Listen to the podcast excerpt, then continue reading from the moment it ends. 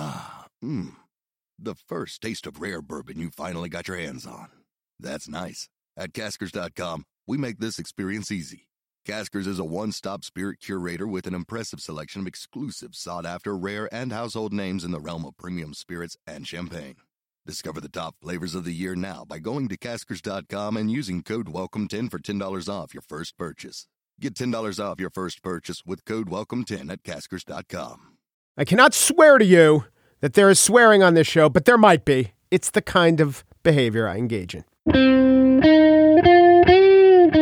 It's Wednesday, April 22nd, 2020. From Slate, it's the gist. I'm Mike Pesca. Now that we've got all the time on our hands that we could use, we could either, I don't know, listen to the ring cycle at half speed to revel in all the details of the bassoon, or we could begin jigsaw projects, namely the honing and forging of a jigsaw with an anvil manually. But I want to point something out about all the time we have on our hands now. We don't all have all the time in the world on our hands. Some of us are working in grocery stores or pharmacies or takeout restaurants or even medical facilities, maybe wishing they had latex on their hands because they have no time. Some of us are actually working harder than ever and maybe for less money than usual. Others of us don't view the downtime as leisure opportunities rather than moments of dread. I get talking about our moment as a sense of shared experience. I understand the inclination. It's also quite accurate to talk about more time on our hands, and it's good to have a general esprit de corps, talking about the perceived experience of most Americans. And indeed, millions and millions of people are just looking to fill the days. But I also note that in matters of race, sex, orientation, disability, we've all become quite sensitized. And even in areas like neurotypicality, which I never heard of two years ago, or immigration status, which I did, but didn't think of in terms of talking sensitively, we're usually reminded hey, not everyone is in the same camp. So a listener wrote me recently and said, You know, I'm not going to work every day. And this was in response to something I said, an assumption, hey, with all this time on our hands kind of statement. And she wrote, I'm not a hero in healthcare. No, I walk 45 minutes to work every day and I work my ass off when I get there. She works in a wine shop slash liquor store, which can be open and should be open. I patronize them. She fills orders. But she hears all these conversations and says, you know, it's just not my reality. She also writes, It's such a stupid thing to have stuck in my craw, but I feel like we live in different worlds. But I think that's a good point. And not for the general reasons of filleting anyone who expresses anything deemed insensitive by the most sensitive among us. That is quite popular now. Dear sir, you said I was blind to the truth. That is a slur.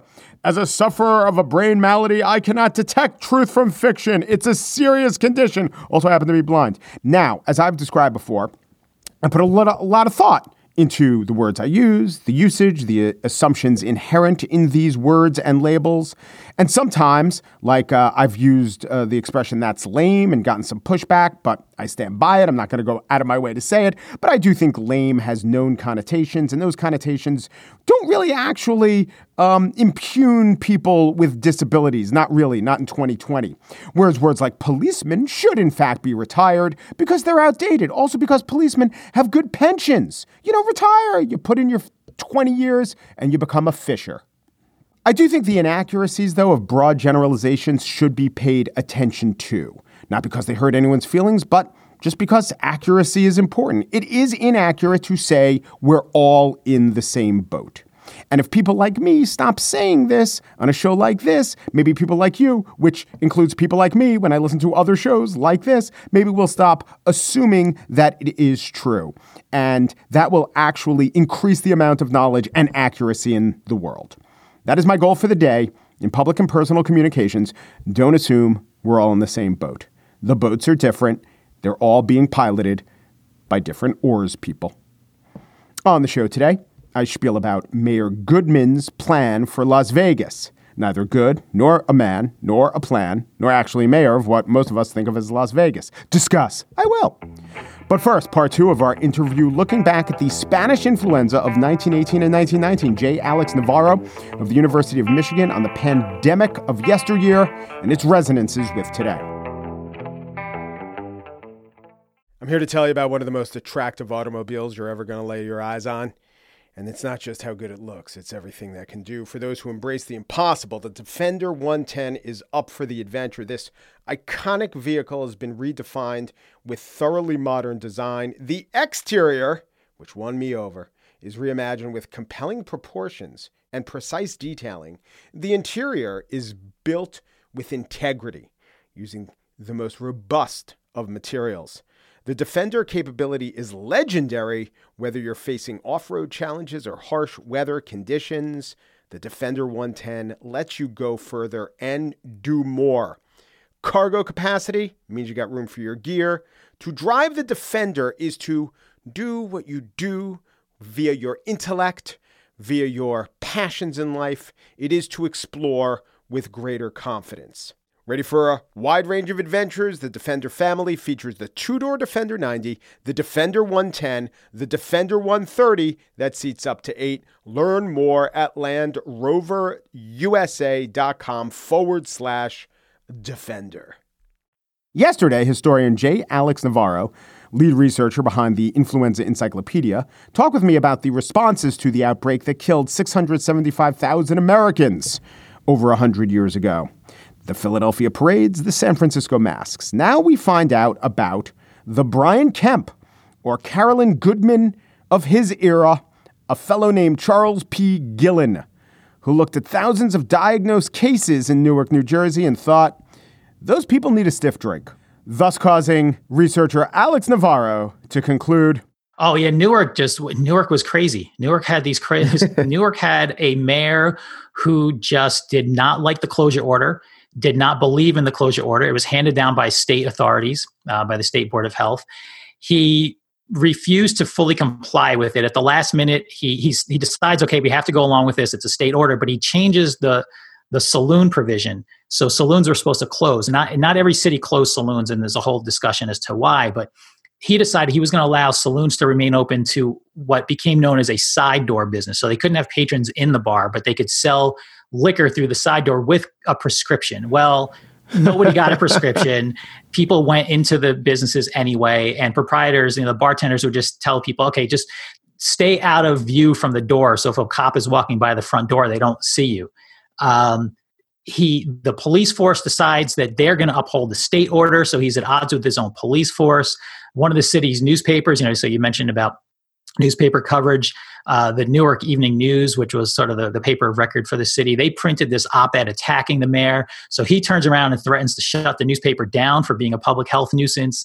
He then unilaterally lifts the, the closure orders when the state hadn't lifted them yet and says, well, they're, on, they're only meant to apply so long as the epidemic is around and, and Newark is past its peak. Of course, yeah, they were past the peak, but that doesn't mean you're past the epidemic. You're only the halfway point he at one point invites a bunch of his associates and they, they go into a saloon they order a round of drinks for everyone. Just at that point the police commissioner was tipped off so he shows up with his inspector. They walk in they order the bartender to stop. The mayor goes out and yells at the police commissioner. The com- police commissioner basically comes in and shuts the entire saloon down anyway. And then it went on. They didn't just let it go. Even after the state removed the closure orders there's this huge fight over who had the legal authority to do that between the city, the state, the city board of health, the state board of health, and it was really not entirely certain who had authority to issue this closure order. So in most cases people just complied, but you know, it wasn't entirely sure who had authority. And so if somebody like, you know, Mayor Gillen of, of Newark wanted to complain about it, um, it seems like he may have had the authority under New Jersey home rule to do that. Charles P. Gillen. Uh, no statues of him exist. Noted. but how did how did uh, Newark do? Was it decimated? You know, Newark wasn't decimated, um, but you know, like most East Coast cities, they did not do all that well. In fact, let me I can look it up right here. What how Newark did. So Newark had we calculated this excess death rate, mm-hmm. and they had yes, an excess death rate of 533 uh, deaths per 100,000, and they had a public health response time of 10 days and uh, they only kept their gathering bans in place for 33 days, which was really low compared to other places. Yeah. So as I read through the archive, couple observations. One is, you know who you don't see mentioned too often? Certainly not as often as the equivalent person is mentioned today, is Woodrow Wilson. Just yeah. the presidency didn't have that role of solving people's problems throughout the country in 1918, 1919, like it does today. Absolutely. And yes, so it's sort of in some ways by uh, design, at least. And also because if there was going to be a president who was going to come out and take charge, it was certainly not going to be Woodrow Wilson on this issue. You know, he was very much preoccupied with the war effort. Although, although Princeton did shut down, as you said. Princeton did. Yeah, he was. Yeah, and he had been the president there uh, and had been the governor of New Jersey. Um, you know, Wilson was definitely preoccupied with the war effort. And, but people didn't really look to the federal government to have a response. It really wasn't you know, aside from the public health service, which did exist and did give recommendations and issue circulars about how to avoid influenza and some recommendations about what cities and states could do, there really wasn't a federal response. Uh, in the military, there was. The military, you know, at least concerning the military camps and troop mobilization. Um, but that was about it. You know, places people would have looked to their to their local leaders and to to some extent to their state leaders for guidance on on how to best handle the epidemic.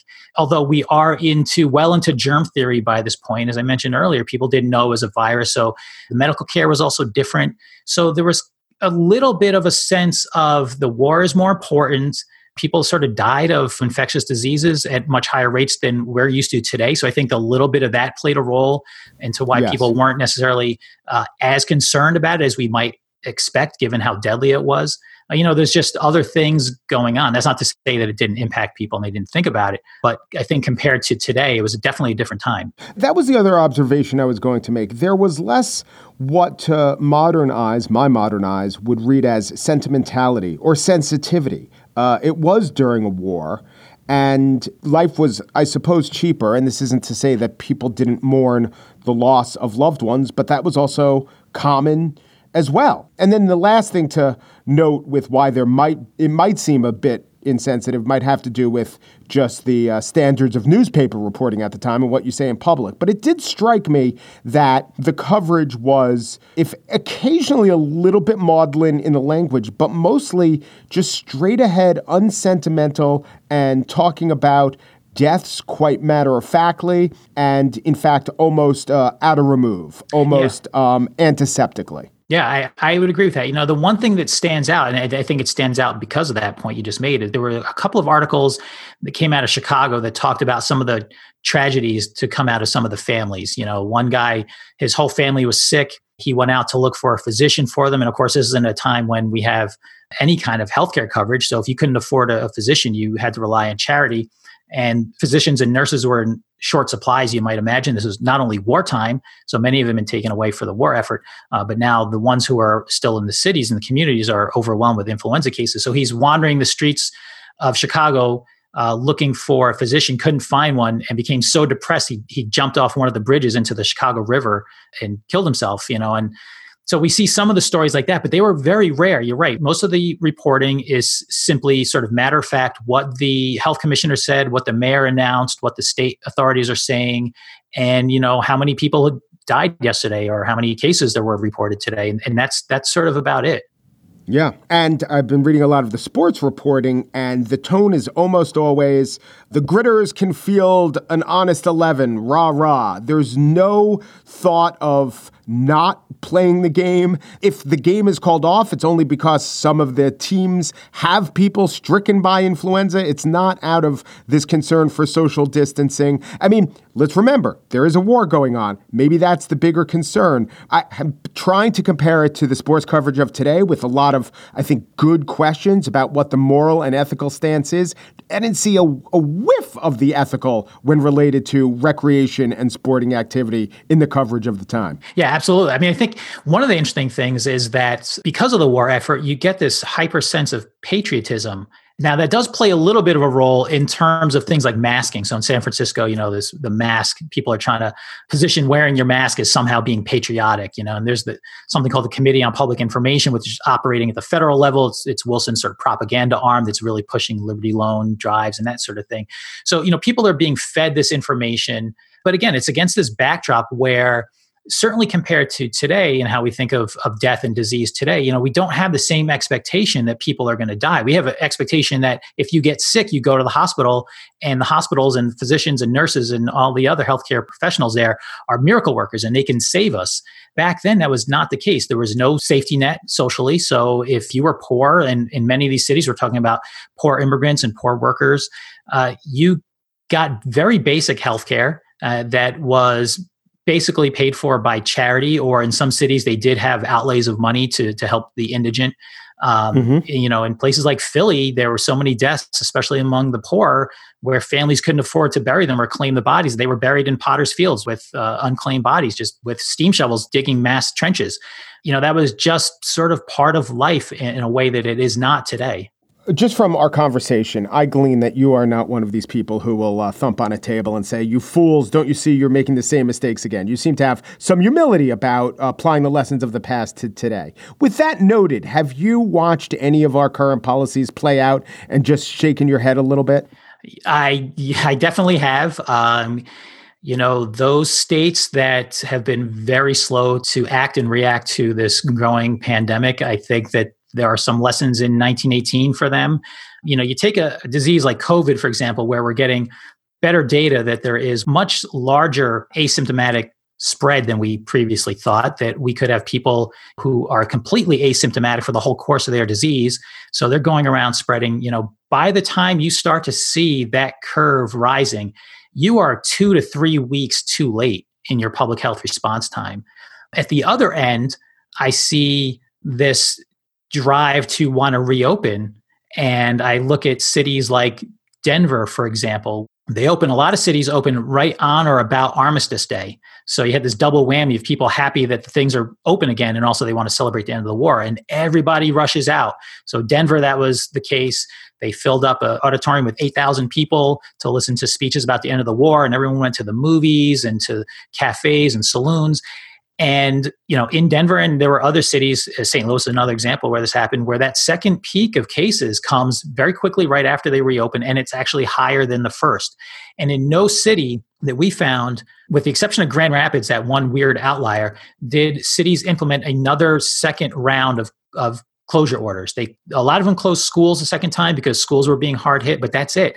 They may have done things like limited theaters to 50% capacity or something along those lines, but it's really hard to re-implement closure orders after you take them off the first time. It's hard to keep them in place. People start to bristle and they get annoyed, but once you take them off, it's really hard to put them back on. And the places that did consider it, like Denver, they were going to issue a second one, and the business owners got so upset that the second order went in into effect for just a few hours. The business owners complained to the mayor and the health commissioner, and they immediately rescinded them and said, okay, we're going to do a mask order instead. And as we see in San Francisco, the masking order didn't really work out so well. It didn't work out so well in Denver either. J. Alex Navarro is the lead researcher and co editor of the Influenza Encyclopedia. Go to it, influenzaarchive.org. It's a trove of fascinating, sometimes horrific, but really compelling information. Good talking to you, Alex. Thank you very much. It was good talking to you.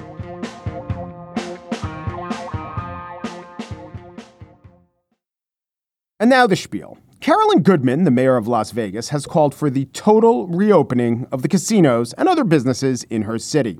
Before we get into the details of her proposal, of which there are few, Let's find out who Carolyn Goodman is. The mayor described her position this way to CNN's Anderson Cooper. I am uh, not a What's the best date would be? I am a politician. I need doctors and medical. And while she seems certain that her city of temperature controlled airsats indoor play spaces would be immune from a viral outbreak, she had a little less certitude in her personal relationship with the virus. As someone who's pretty sure she possibly had it in January, I have already been into the hospital to say, right. take my take my plasma. January, that would make her the first carrier in the United States. Mayor Goodman is someone who probably, almost definitely, is mayor because her husband Oscar was mayor before her. He was a colorful mob lawyer, and she was his wife. Carolyn Goodman Nee Goldmark's father, by the way, was a doctor, and her father's father was also a doctor. She is, however, advocating some policies that don't quite adhere to the best practices as advised by the current medical community. Here she is talking to Las Vegas KVVU Fox 5 TV. There's no guarantee when to open safely is coming. I am just saying, let's go forward. Do it now. You don't want to come to Vegas, don't come. You don't want to leave your house, don't leave your house. So, like an optional quarantine, which is just called being lazy and unmotivated, or possibly a form of opt in agoraphobia, but not a policy. Nor is this her answer to the question Is there any way to open up casinos but also responsibly socially distance? I think it's all about being a civilized community. And you learn that when you're going to sneeze or cough, you cover your mouth. Um, that you do your best to respect the rights of others. And um, if you're sick, you stay home, you don't go to work. That's right. Don't go to work because that's just good manners or because you're currently being intubated because of coronavirus. In her Anderson Cooper CNN interview, Goodman, while repeatedly saying keeping coronavirus at bay was not her job, didn't quite articulate anything approaching a plan to keep the city open. I've actually followed her and her husband's careers for quite a while, so I am aware of their, shall we say, peccadilloes. And as Another form of disclosure, I should say, that I genuinely fear for her plan, such as it is, her outburst, open up, you know, those words, that plan. I fear it being put into practice because it would imperil my parents who live in Henderson, Nevada, and have been following the rules. Well, except for card counting, my dad can't wait to get back into that. But I don't think that Mayor Goodman is a bad or evil person, and I also don't think she is a stupid person. In fact, she got this right. Typhoid Mary who I think passed away, well, anyway, during the late 30s. It was, in fact, 1938. She also got this point, well, defined pretty narrowly, more or less correct. We offered to be a control group. So she's not evil, she's not stupid, but she is unwise. Very, very unwise. And there's also this. The reason that her words are just words and not policies is that she doesn't actually have control of what we think of Las Vegas, the Las Vegas Strip. That is not her call. The head of the county commission makes that call. The governor of Nevada, Steve Sisolak, also makes the call, and he has laid out a four phase plan for reopening, and phase one requires 14 days of declining hospitalization and deaths. That has not happened. The testing is also insufficient, he notes. There's also, complicating things, a city manager in Las Vegas with significant authority. He gets a say too. It all adds up to what Mayor Goodman really has the power to do is this to pop off on television in an informed or not informed way. An interview with the Clark County Commissioner, where she would voice caution and sensibility, is not a gripping TV booking. A mayor saying, I want to be a guinea pig well, we could stretch that interview across two segments in prime time. In truth, there are hundreds of governors across America responsibly advocating for their residents. And there are a few who are popping off, and they're getting a lot of coverage. It's compelling television, but it's not necessarily actual policy about to be implemented. So Mayor Goodman articulates a minority position, though a frightening position, and she has a frightening amount of influence, but nothing close to total influence or really even the actual final word in matters of policy when it comes to coronavirus. Of course, now her opinions have widely circulated, and as we all know, when something goes viral, it becomes extremely hard to contain. And that's it for today's show. Margaret Kelley is the Gist's associate producer. She can understand to this day why a person of good repute would not wish to be spotted in a Newark saloon. Daniel Schroeder produces The Gist. He is pretty sure he might be leaning in the direction of possibly going outdoors, maybe say to a courtyard or a plaza. The Gist. Like Shakespeare, I, I like to end the show on occasion in a rhymed couplet. So how's how's this one? Trump's coalition includes some Orthodox Jews, plus bikers for Trump. A lot of tattoos. Umperu Deperu Duperu, and thanks for listening.